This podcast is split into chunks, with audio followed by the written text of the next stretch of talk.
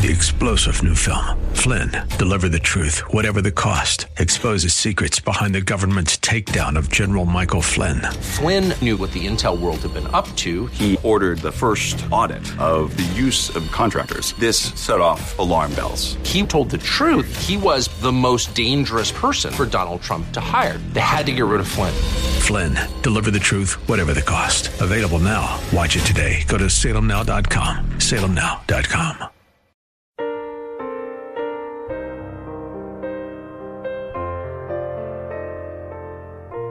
Welcome to Believing the Bible with Scott Lane and Terry Reed of the San Antonio Bible Based Science Association with a message of hope in today's troubled world based on biblical truths. We hope that today's program is enlightening and inspirational.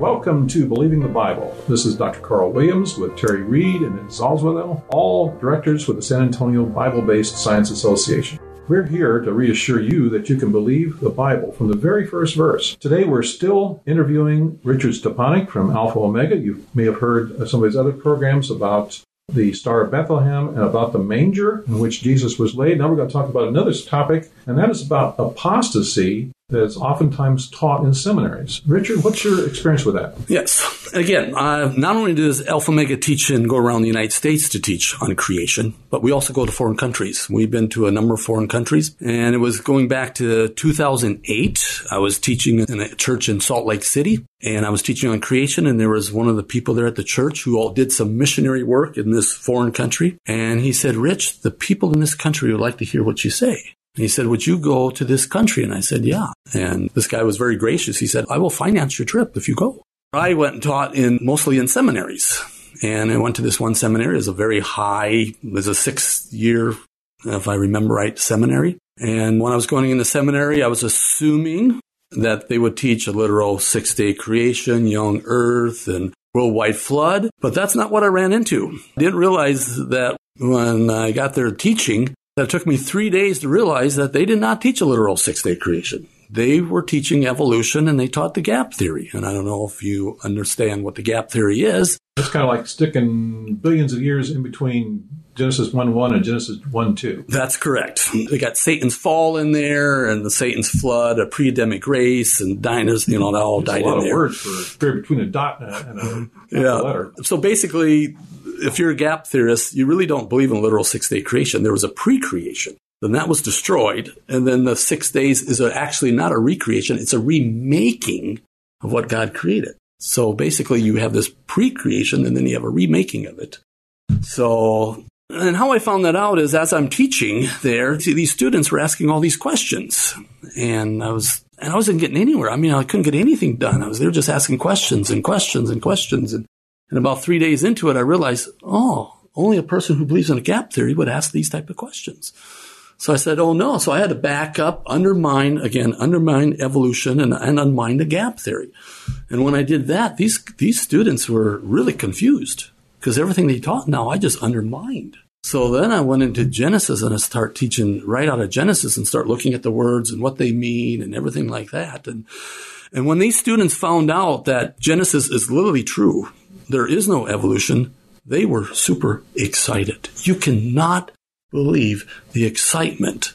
It was almost like as I'm teaching this, as I see their eyes begin to twinkle, I can see their countenance change. I can see a burden lift off their back because evolution is very oppressive. And I've got stories in other countries that I'll talk about in another session here. But so, so I'm teaching there. And as they realize, these students realize that Genesis is true history, they are super excited and they want to know more. And one of the things I discovered too when I was there teaching is these students are taught all these different views of scripture mm-hmm. because my translators would also be students. So I spend a lot of time with some of these students and going through programs and things and they want to know. And So you had to retrain the translator before you could retrain the student. that's right. We spend a lot of time just training translators so they can understand these concepts, so they can teach it, so they can rightly translate that to their students. And we discovered that when we went to, just to give an example, we went to Russia. And so we're going to Russia and we're teaching on the scientific information. Well, a lot of the translators are only really taught just kind of conversational type of English or translation English and not so much the scientific stuff. So if one of the first days I was there talking to the translators, I mean, you could just see their eyes just glazing over. They're not getting any of it.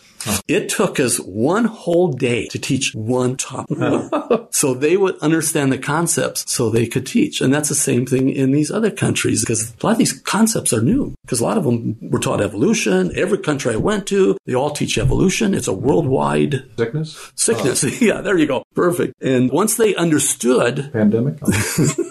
yeah. Once they understood that Genesis is what it says, mm-hmm. they were excited. And it's like, oh, this is how we read and interpret scripture. A lot of these other ideas are not true because they were always living in confusion. They said, Rich, nobody here teaches like you. You teach what the word of God says. Because this basically, it's, this is what it says. And over there, they are allegorizing and spiritualizing. And this guy has this view because this is his viewpoint of the allegory. This has this view of the spiritual and so on. And I came out of a church that taught that, that Genesis 1 through 11 is mythology. So you never knew what was true. You know, this guy had this guy idea, this guy had this idea. But if you read it for what you really can't go wrong. This is what it says. I think what a lot of people miss, what they don't understand, is all of these ideas like Darwinian evolution and the Big Bang Theory and all of that have the starting assumption that the Bible is not true. And I think that's what people don't know. Right.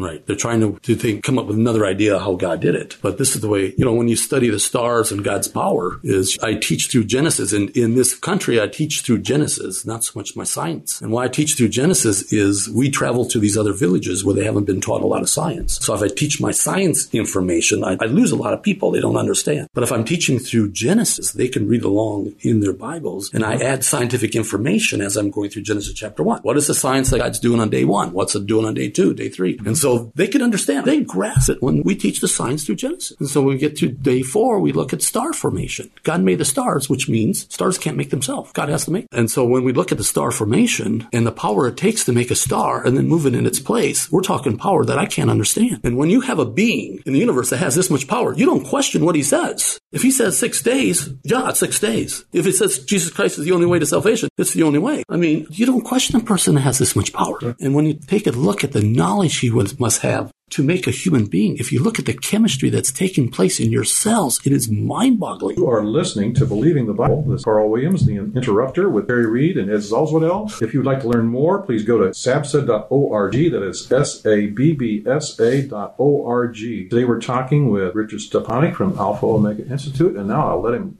go back where you left off. As I look at the chemistry taking place in a human body, I mean, it is mind boggling. That even the DNA and how that functions is mind boggling complex.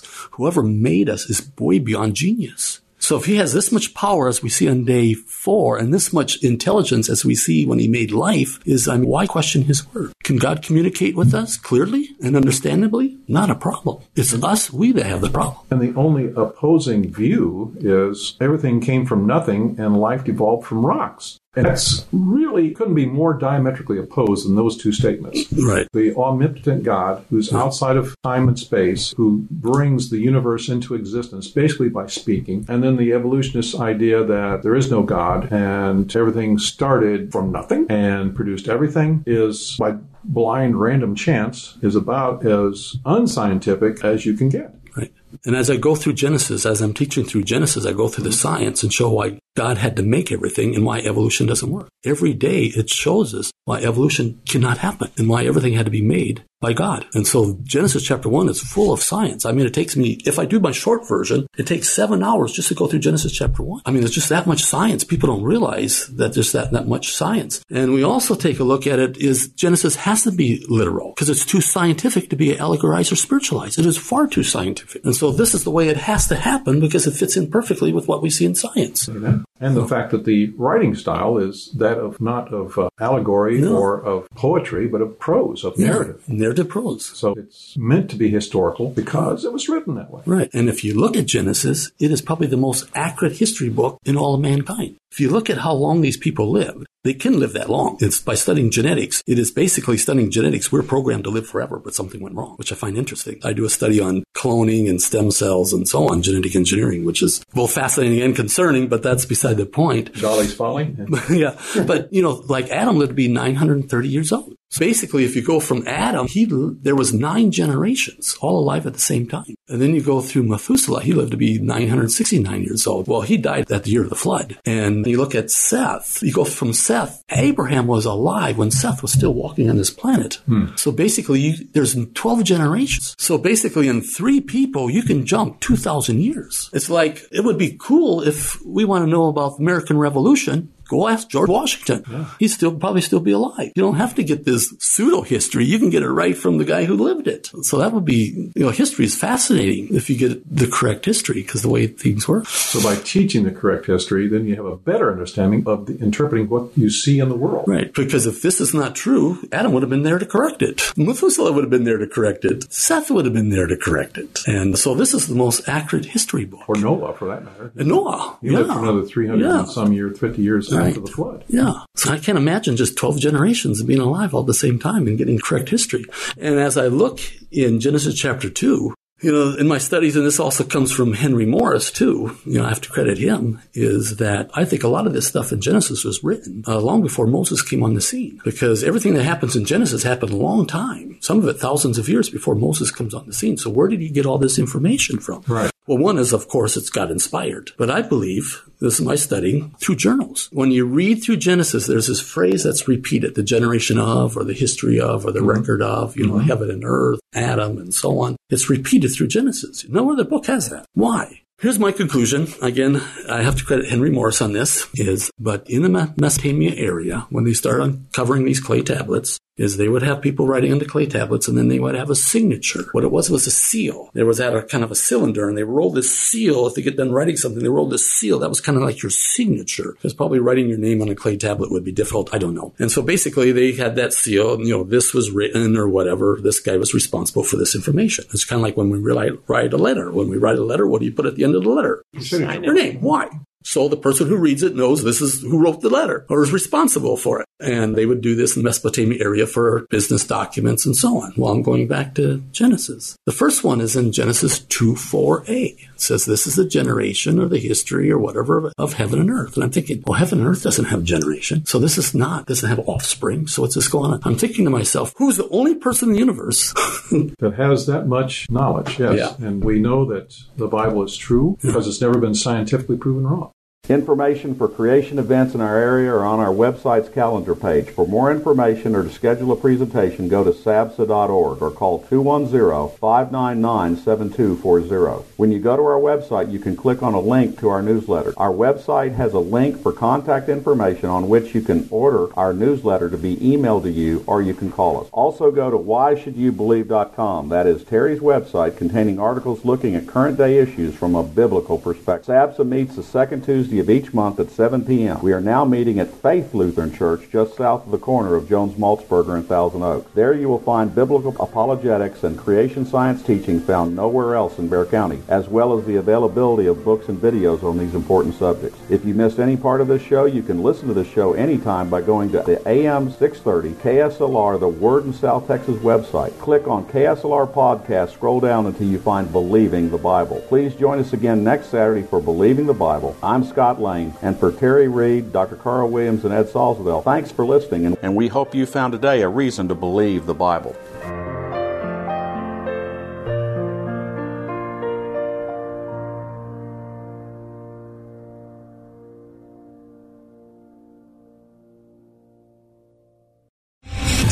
General Michael J. Flynn, head of the Pentagon Intelligence Agency, knew all the government's dirty secrets. He was one of the most respected generals in the military. Flynn knew what the intel world had been up to, he understood its funding. He ordered the first audit of the use of contractors. This set off alarm bells.